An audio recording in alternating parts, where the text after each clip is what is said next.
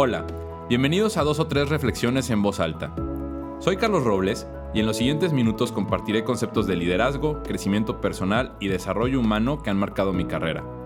Todo desde mi experiencia y reflexiones.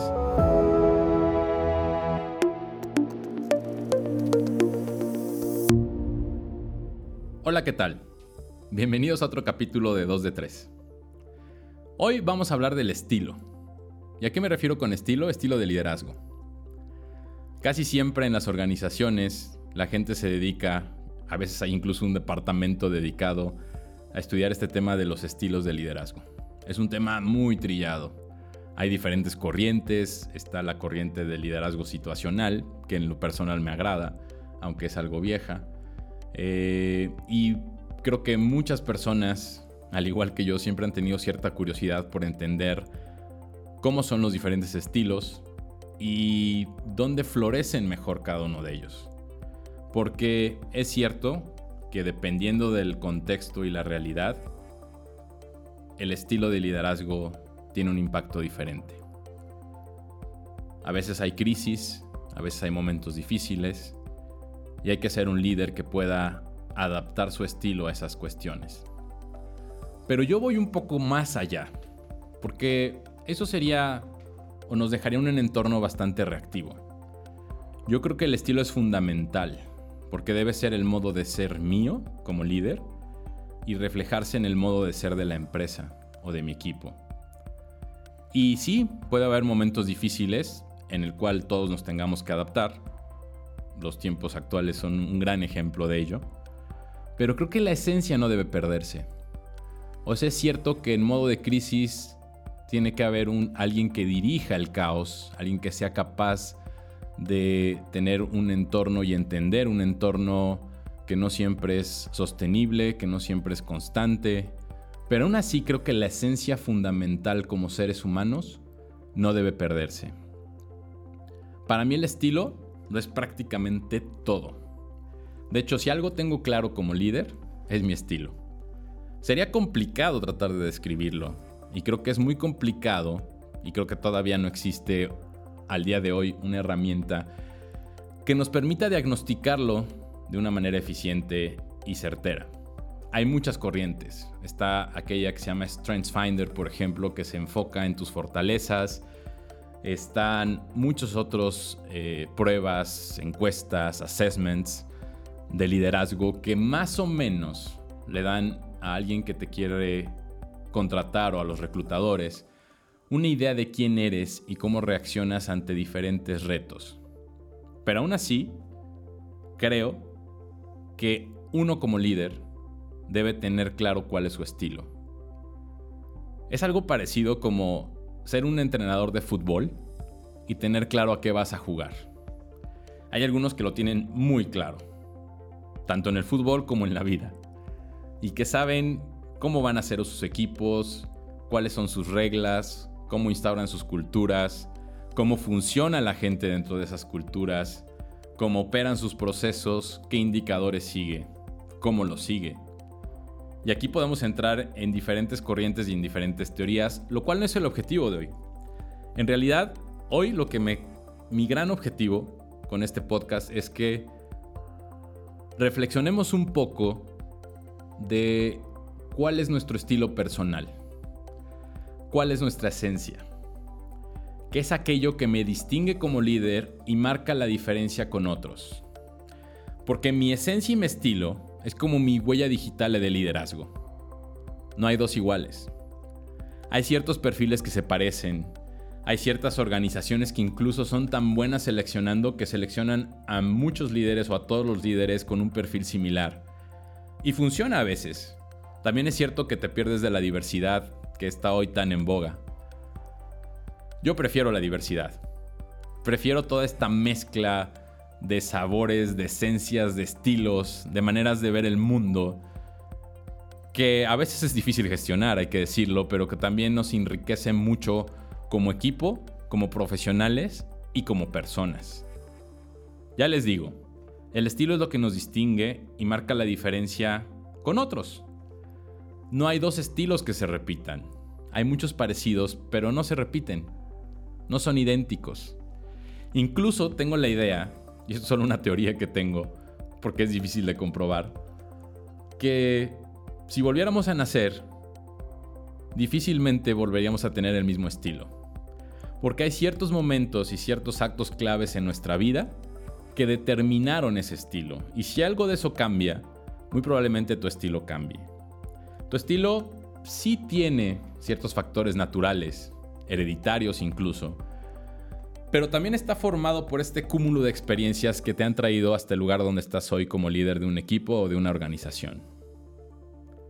Ahora, lo que vivimos en las organizaciones es un resultadismo extremo. Todas las organizaciones buscan resultados. Todas las organizaciones buscan eficiencias, reducción de costos, incremento de ganancias. Y muchas veces eso va por arriba de las culturas, de los principios y en casos extremos, porque lo hemos visto muchas veces, incluso por encima de la ética. El resultado es muy importante en cómo yo veo al mundo, pero pienso que si olvidamos el estilo, lo ponemos en riesgo todo, incluso el mismo resultado. Y por favor encárguense de tener en su estilo algo de ética. No algo, mucho de ética. Nuestro estilo como líderes debe dejar marca para siempre. Así como es esto que nos hace diferentes, también debe dejar una huella. Una pregunta poderosa que te dejo hoy es, ¿cómo te van a recordar las personas que han trabajado contigo como líder, como persona, como ser humano? ¿Cuál es tu esencia? ¿Qué huella dejaste? Y más extremo aún, pregúntate si dejaste una huella. Hay gente que transita por nuestras vidas sin dejar nada. Y eso es lo más triste que puede haber. También hay gente que deja cosas malas. Por favor, no dejes ese tipo de huella. Trata de dejar una positiva, una que sume, una que haga a las personas crecer. Y cuando las personas crecen, las organizaciones crecen.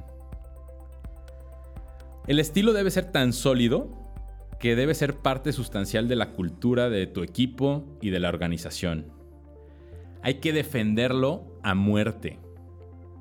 Por encima incluso, como digo, del resultadismo. Hay que comunicarlo, divulgarlo, promoverlo, gritarlo, inyectarlo, contagiarlo, infectarlo en cada rincón de la empresa porque es nuestro mayor capital. Si no lo hacemos así, tenemos una empresa sin estilo tenemos un equipo sin estilo. Y cuando no lo tenemos claro, de repente vienen momentos de cambio y no sabemos quiénes somos. No sabemos quiénes somos como líderes, no sabemos quiénes somos como equipo y en casos extremos no sabemos quiénes somos o para qué estamos como organización. El resto normalmente es historia. El estilo en verdad lo es todo. Es la diferencia, la distensión y lo que nos hace únicos. Y, obviamente, en este tema del resultadismo que les menciono, cuando las cosas salen bien, aún sin el estilo, porque también pasa, o sin tener un estilo definido o en una mezcla de muchos estilos, pues este tema se vuelve algo romántico, algo aspiracional, algo no necesario ni esencial. Yo diría que también existe la suerte en las organizaciones y en los negocios, y el estilo no debe ser de los románticos locos como yo. Incluso pienso que cuando hay éxito y cuando las organizaciones y los equipos van ganando, es cuando más deberíamos enfocarnos en encontrar el éxito. No solamente el éxito, sino el estilo. El estilo en todo lo que hacemos y el estilo de cómo lo hacemos y por qué lo hacemos. Este estilo nos provee una diferenciación y esa diferenciación debe ser vista como una ventaja competitiva. Cuando encontramos en la diferenciación que lo podemos llevar a los mercados, transmitir a nuestros clientes y que nos elijan porque tenemos ese estilo, tenemos un gran enganche con nuestros clientes. No me vas a dejar mentir. Cuando tú vas a un centro comercial, a un supermercado, y ves que la persona de la entrada te saluda, después alguien se acerca para ayudarte, después creo que solo falta que tengas una mirada de duda para que alguien se acerque y te pregunte en qué te puede ayudar. Después la cajera a la salida te sonríe, te ayuda a empacar, te desea buen día, te ayuda si algo se te cae. Sales y el chico del estacionamiento también te ayuda con toda la presteza del mundo. Y después, una semana después, vas a otro, donde nadie te saluda, donde te puedes caer tú y las mercancías y nadie te va a ayudar, donde cuando no encuentras algo buscas ayuda y encuentras una mala cara, donde la cajera se limita a cobrarte y a que pases rápido porque hay una cola enorme. Y bueno, a la salida nadie te ayuda. ¿A dónde vas a regresar a comprar? El estilo de esas dos organizaciones determina tu elección. Y la realidad es que muchas veces el costo o el precio no importa. Normalmente vamos a comprar en aquella organización o aquel supermercado que nos brinda una mejor experiencia sin importar el precio, sobre todo cuando estamos dispuestos a pagarlo. Y ahí es cuando encontramos en esta diferencia en los estilos la ventaja competitiva. Ahora traduce eso hacia tu organización. Traduce eso hacia el estilo que quieres que tenga tu equipo, tus colaboradores y que sea percibido por tus clientes. Cuando encuentras eso, no solamente enamoras a tu cliente, también enamoras a tus colaboradores, porque generas un orgullo de pertenecer. Y cuando generas un orgullo de pertenecer, significa que la cultura de la organización viene de los valores que la identifican con ese estilo. Significa que la cultura de la organización ya está en la sangre, en el DNA de esa, de esa gente, de esos procesos y últimamente en cómo te perciben los clientes. Este tema del estilo es complejo porque, otra vez, hay diferentes momentos en las organizaciones en los que hay que ejecutar de una manera diferente. Mucha gente confunde este tema del empoderamiento, de la libertad, de los entornos eh, felices. Hoy en día ven que está un poco de moda tener en lugar de un jefe de recursos humanos un jefe de felicidad. Y creo que es correcto, porque es parte de un mensaje súper poderoso que estamos mandando a nuestra organización. Queremos gente feliz, y queremos que sea gente feliz la que está aquí ejecutando estos procesos para nosotros, porque sí, tenemos un objetivo de generar riqueza y de generar dinero, pero a partir de un buen comienzo, de un comienzo con principios, con valores. Otra vez, hay resultadistas y hay románticos, y habrá quien diga que esto es romántico y que en los tiempos duros esto no sobrevive. Está comprobado que la gente que es feliz con lo que hace es más productiva,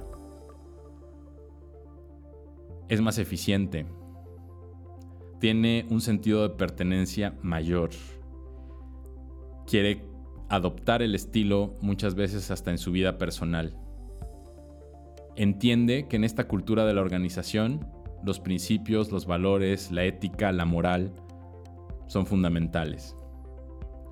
Nosotros como líderes decidimos cuáles son esos principios, cuáles son esos valores, cómo manejamos la ética y cómo tratamos y cómo queremos que se sientan nuestros empleados. Todo esto es muy respetable y puede haber muchas corrientes. Yo insisto en que el estilo va antes que el resultado. Es una cuestión de principios de transmitir e instaurar valores. El resultado a veces incluso se puede dar rápido, o sea, a veces es una cuestión de enfoque, de tener a las personas correctas en el lugar correcto, de mejorar procesos. Hay procesos que mejoran solo porque los tienes en tu, en tu indicador principal y ya solo con el hecho de medirlos y vigilarlos mejoran. El estilo perdura más allá del líder. El resultado puede cambiar cuando el líder no está, cuando hay alguna variante en el proceso, pero el estilo te va a llevar a entender los fundamentos del negocio aquellas cuestiones que son difíciles de medir, de ver, que son intangibles, pero que han colocado a tu organización en un lugar de liderazgo. Y esto no debe ser un discurso. O sea, yo no puedo ir al frente de mi organización y decirles, este es mi estilo. y las cosas son así, así veo la vida. No funciona así, porque si no este podcast te daría una lista de 10 cosas que tienes que hacer por tu estilo, y no funciona. El estilo es una tarea de modelaje, de comunicación todos los días y a todas horas. El estilo se enseña en todos los momentos y yo pensaría que en los malos y en los más críticos es cuando aflora aquello que es nuestro estilo y cómo somos y nuestra esencia. Como les digo, hay que comunicarlo en todo momento y en cada rincón de la organización. Pero también hay que ejecutarlo, hay que ser un modelo de lo que pregonamos.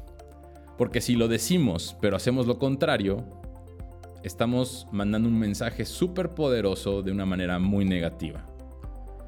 Como líderes no debemos olvidar que la organización nos está viendo todo el tiempo. Si tu equipo es de cinco personas, las cinco personas ven cómo reaccionas a cada instante, en cada momento, en cada circunstancia, en situaciones diferentes. ¿Y qué tan amarrado va eso con lo que dices? ¿Qué tan vinculado está lo que dices o qué tanta tasa de acierto tienes entre lo que dices y lo que haces? Cuando seas líder, estamos en la lupa todo el tiempo. Y cuando además eres el líder de una gran organización, no son 5 ni 10, pueden ser cientos o incluso miles de colaboradores que van a estarte checando todo el tiempo. Checando lo que dices, checando lo que haces, checando que haya congruencia entre lo que dices y lo que haces, entendiendo cuál es tu estilo y no me van a dejar mentir, pero siempre catalogamos a las personas. Y sobre todo cuando son líderes. A veces cuando cambias de departamento o de equipo, está, este diálogo entre los equipos del que uno nunca se entera de, oye, ¿y cómo es como líder? Y entonces viene el, uy, es un autócrata. Y eso entra en un tecnicismo. La verdad es que la gente lo dice de una manera más coloquial y ofensiva. O ah, es un barco. O es un gran líder. Estoy orgulloso de haber trabajado para él o ella y me gustaría volverlo a hacer. Qué afortunados los que trabajan con él o ella. Gran cambio, ¿no? Gran diferencia. ¿Tú cuál quieres ser? ¿O cuál eres incluso? Un estilo debe tener algunos factores fundamentales. Debe ser muy fácil de entender, es decir, tus acciones y tus palabras deben ser muy claras, pero también muy obvias de que es real lo que dices y lo que haces. Debe mantenerse en el tiempo como una parte fundamental de la cultura. Es decir, no importa si pasaron 2, 5, 10 años, tu estilo es tu esencia y debe permanecer como una parte fundamental de la cultura de tu equipo o de tu organización. Debe ser atractivo, porque debes sentirte orgulloso y debe generar orgullo de pertenecer a tu equipo o a tu organización. Debe tener sustento en viejas historias, en experiencias, en anécdotas, renovarse con algunas historias del presente y estar obviamente abierto a que en el futuro pueda haber reflexiones de lo que hemos hecho y de lo que nos ha llevado hasta donde estamos. Y obviamente, algo muy importante y que muchas veces se nos olvida, yo digo en la prisa del día a día, es que debe permitir aportaciones del equipo para que todos se sientan comprometidos a defenderlo y a vivirlo todos los días, en todo momento y en toda circunstancia dentro de la organización. Cuando permitimos que el equipo aporte al estilo y a la cultura de una organización o de un equipo mismo, estamos generando un sentido de pertenencia. Y contra eso hay muy poco que pueda pelear, porque Normalmente los equipos que tienen ese sentido de pertenencia defienden el estilo y la cultura a muerte. Es realmente increíble cómo las culturas de la organización se filtran en el modo de ser, pensar y actuar de las personas.